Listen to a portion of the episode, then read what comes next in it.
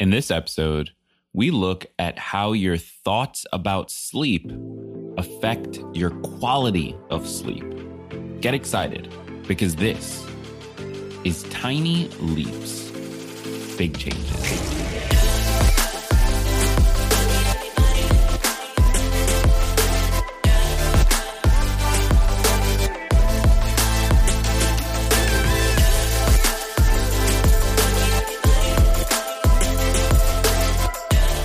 Welcome to another episode of Tiny Leaps, Big Changes, where I share simple, research backed strategies you can use to get more out of your life. My name is Gregg Clunis, and sleep is an incredibly important part of our lives. And I'll be honest, it's not something I give the right attention to. It's not something that I do for myself often enough and for long enough periods of time. Like I tend to feel like I need to be going, going, going. I need to hit it. I need to make things work and focus and be productive and get it all done.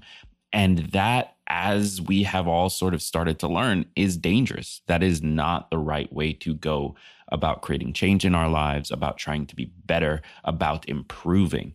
So, sleep is ridiculously important, and we're all starting to realize it. And that's why in this episode, I want to talk about how you can get better sleep, how you can improve your overall sleep. And how I'm going to do this is actually interesting. So, you know, I love diving into research papers. There was a recent paper published back in December of 2020 on how your sleep attitude, that is, how you think about sleep, how you feel about sleep, actually might have an effect on the quality and duration of sleep that you get. So, we're going to start out by diving into that first and talking through the study, how they performed it, what they found. Then, we're going to pull out the key takeaways, share how I sort of feel about this question How does your sleep attitude affect your sleep um, based on the paper? And then, we're going to dive into some very straightforward step by step things you can do to improve your quality of sleep. So, as always, this should be super good. But before we jump into it, I want to take a moment to thank today's sponsors. As you guys know, our sponsors are the reason that we can continue doing this show for free. So, if you hear something you like, I highly, highly recommend that you check them out. Stay tuned. Do you ever just want to be a better version of yourself? A more confident, knowledgeable you? The fastest way to do it is through learning. Learning about a new topic or skill can not only broaden your horizons, but also boost your self esteem. That's where the Blinkist app comes in. Blinkist takes top nonfiction titles, pulls out the key takeaways, and puts them into text and audio explainers called Blinks that give you the most important information in just 15 minutes. With Blinkist, You've got access to thousands of titles and 27 categories of the world's best knowledge to choose from. And if you're more of a podcast person, they've got you covered with Blinks for podcasts called Shortcasts. All of this available in one app right in your pocket so you can learn anytime, anywhere. Now, I love Blinkist because I'm a curious person. I love learning about new ideas, better understanding how things work. And with Blinkist, when curiosity strikes, I can jump right into a book on the topic and get exactly what I'm looking for. Two books I'd recommend are Indistractable by Nir Eyal, which is all about how to stay focused each day, and How Not to Worry by Paul McGee, which is all about dealing with anxiety, worry, and stress. So why not try it out? Right now, Blinkist has a special offer just for our audience. Go to Blinkist.com slash tiny leaps to start your free seven day trial and get 25% off of a Blinkist premium membership. That's Blinkist, spelled B L I N K I S T. Blinkist.com slash tiny leaps to get 25% off and a seven day free trial. Blinkist.com slash tiny leaps. And I also want to thank today's other sponsor, Green Chef. Listen, I'm a big, big fan of Green Chef. Seriously, they reached out to me last year and sent me a free box. And since then, I've reordered it five times. It's an awesome experience, and the food is always delicious. I'm talking top notch, chef's kiss quality food. So if you don't already know, Green Chef is the first USDA certified organic meal kit company that makes eating well easy and affordable. Green Chef lets you choose from a wide array of easy to follow recipes created by professional chefs, which are perfect for keto, paleo, and plant powered diets, or even if you just want to eat in a more balanced way. I know how important leading a healthy lifestyle is to you, and with Green Chef, it's honestly easier than ever. They've got satisfying home cooked dinners with options that work around your lifestyle, not the other way around. And my personal favorite dish, it's gotta be this Japanese vegetable fritters. They're super easy to make. They take like maybe 20, 30 minutes. And they come with broccoli, edamame rice, fritters, and a ginger sriracha aioli sauce. Talk about fancy. It's stupid good and it's so fast to make. And over the last year or so of staying indoors, Green Chef has honestly become an amazing date night with Rachel. So, hint, hint if you've got a partner out there. So, why not give the number one meal kit for eating well a shot? Go to greenchef.com slash tinyleaps100 and use the code tinyleaps100 to get $100 off, including free shipping. That's greenchef.com slash tinyleaps100 and use the code tinyleaps100 to get $100 off, including free shipping. All right, let's get back into the show. So, and, and I'm going to uh, mispronounce this name here. Aria Ruggiero and a team from the University of North Carolina published a paper uh, back in December of 2020 titled Sleep Attitudes as a Predictor of Sleep Outcomes, a secondary data analysis, which hypothesized that, quote, sleep attitudes would be indirectly associated with sleep outcomes, duration, and quality via sleep hygiene, which hypothesized that, quote, number one, sleep attitudes would be indirectly associated with sleep outcomes, duration, and quality via sleep hygiene. And number two, this indirect effect would be modified by specific demographic variables like age, gender, race, and perceived socioeconomic status. End quote. And the study was completed via survey. So they did a survey of 172 adults in the US.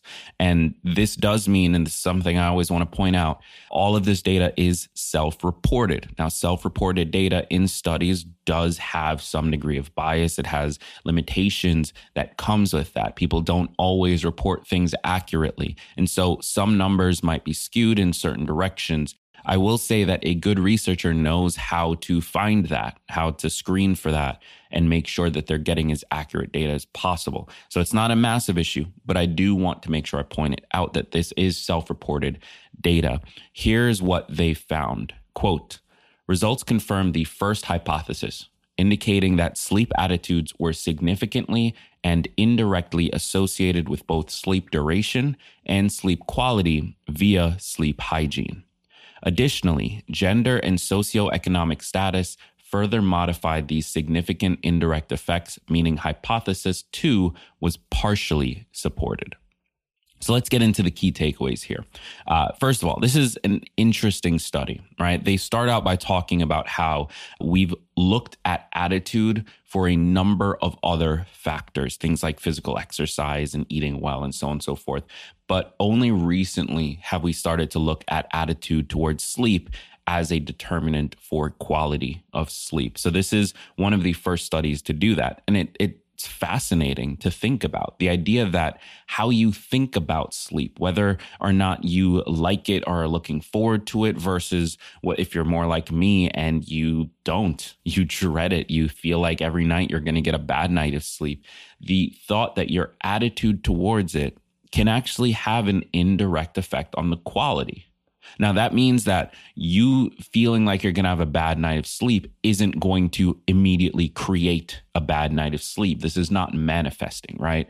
But what it does is that you are less likely to engage in the routines and the habits and the things that could create a good night of sleep. You're less likely to invest in the things that could create a good night of sleep. You're less likely to upgrade your pillow or get blackout curtains or whatever it is, right?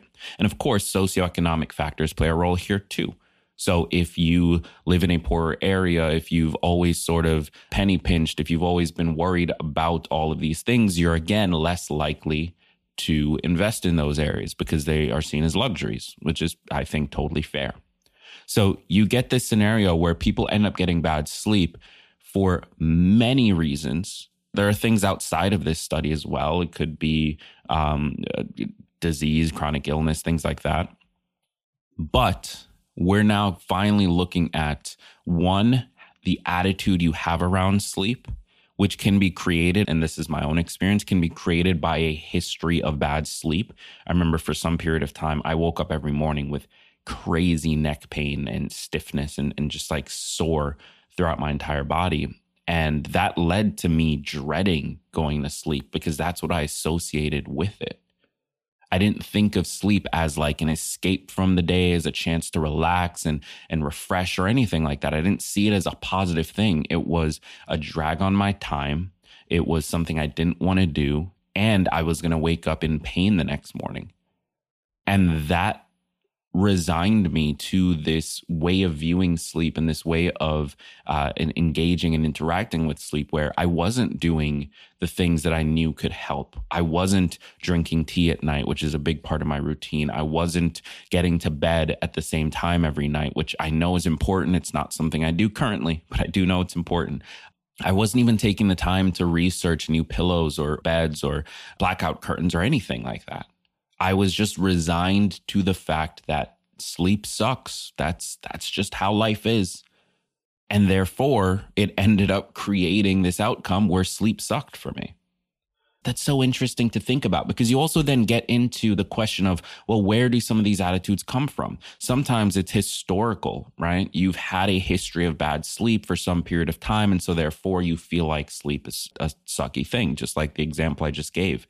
But other times your attitudes around things come from your childhood, come from how you're raised, come from the things that your family and friends have said around you for years, come from the videos that you watch and the media you consume. If you're constantly consuming hustle culture stuff, where they talk about how sleep is for the weak, how you can sleep when you're dead, if you're constantly consuming that stuff, then naturally you're going to have a less positive attitude towards sleep and therefore get less sleep, as this study found.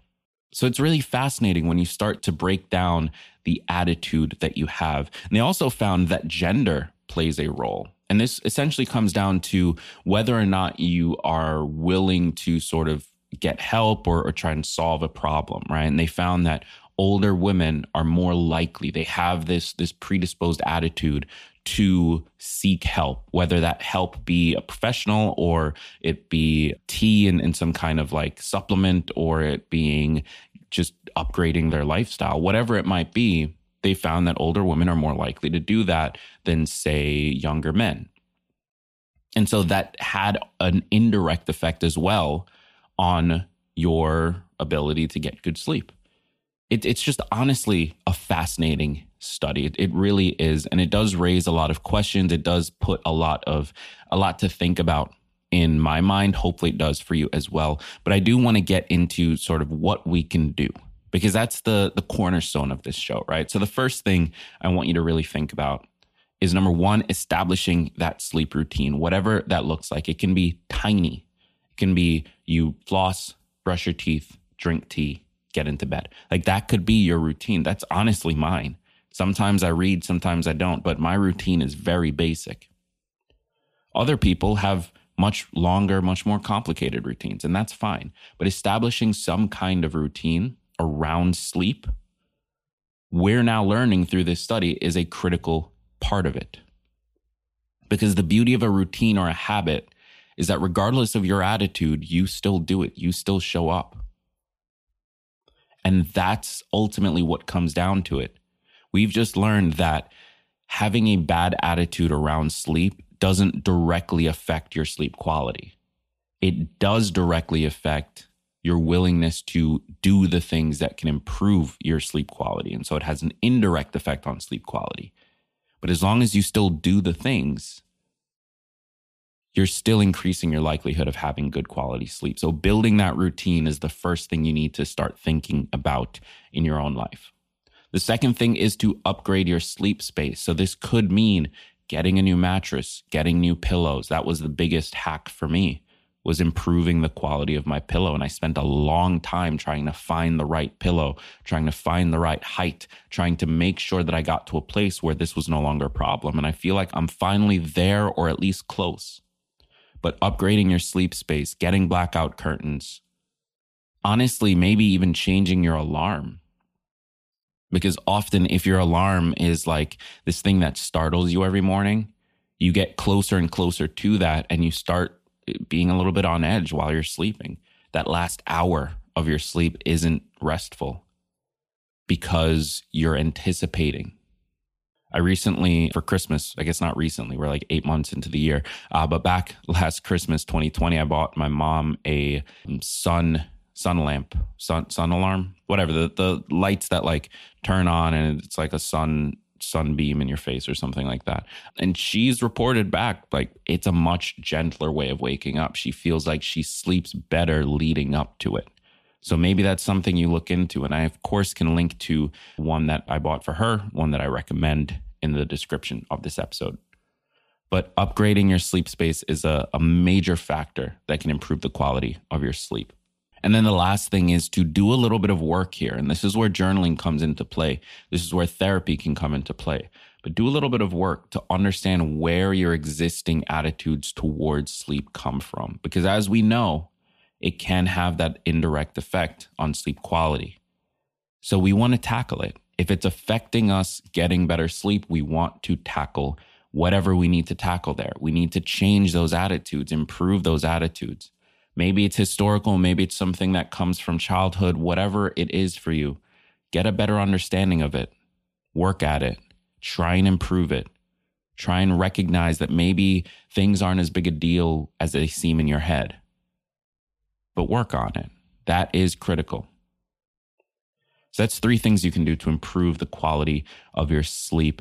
That's where I'm going to end this episode. You can find all the resources, including the original study and any recommended products in the description of this episode. I also want to encourage you before we go to check out today's sponsors. Blinkist is a massively valuable platform for learning something new quickly and Green Chef is an amazing, amazing tool for getting new meal ideas, trying foods that you maybe would never try yourself, creating a date night experience for you and your partner. It, it's such a wonderful, wonderful experience. So check them out. You can find the links to them in the description of this episode. And thank you to them for sponsoring this episode.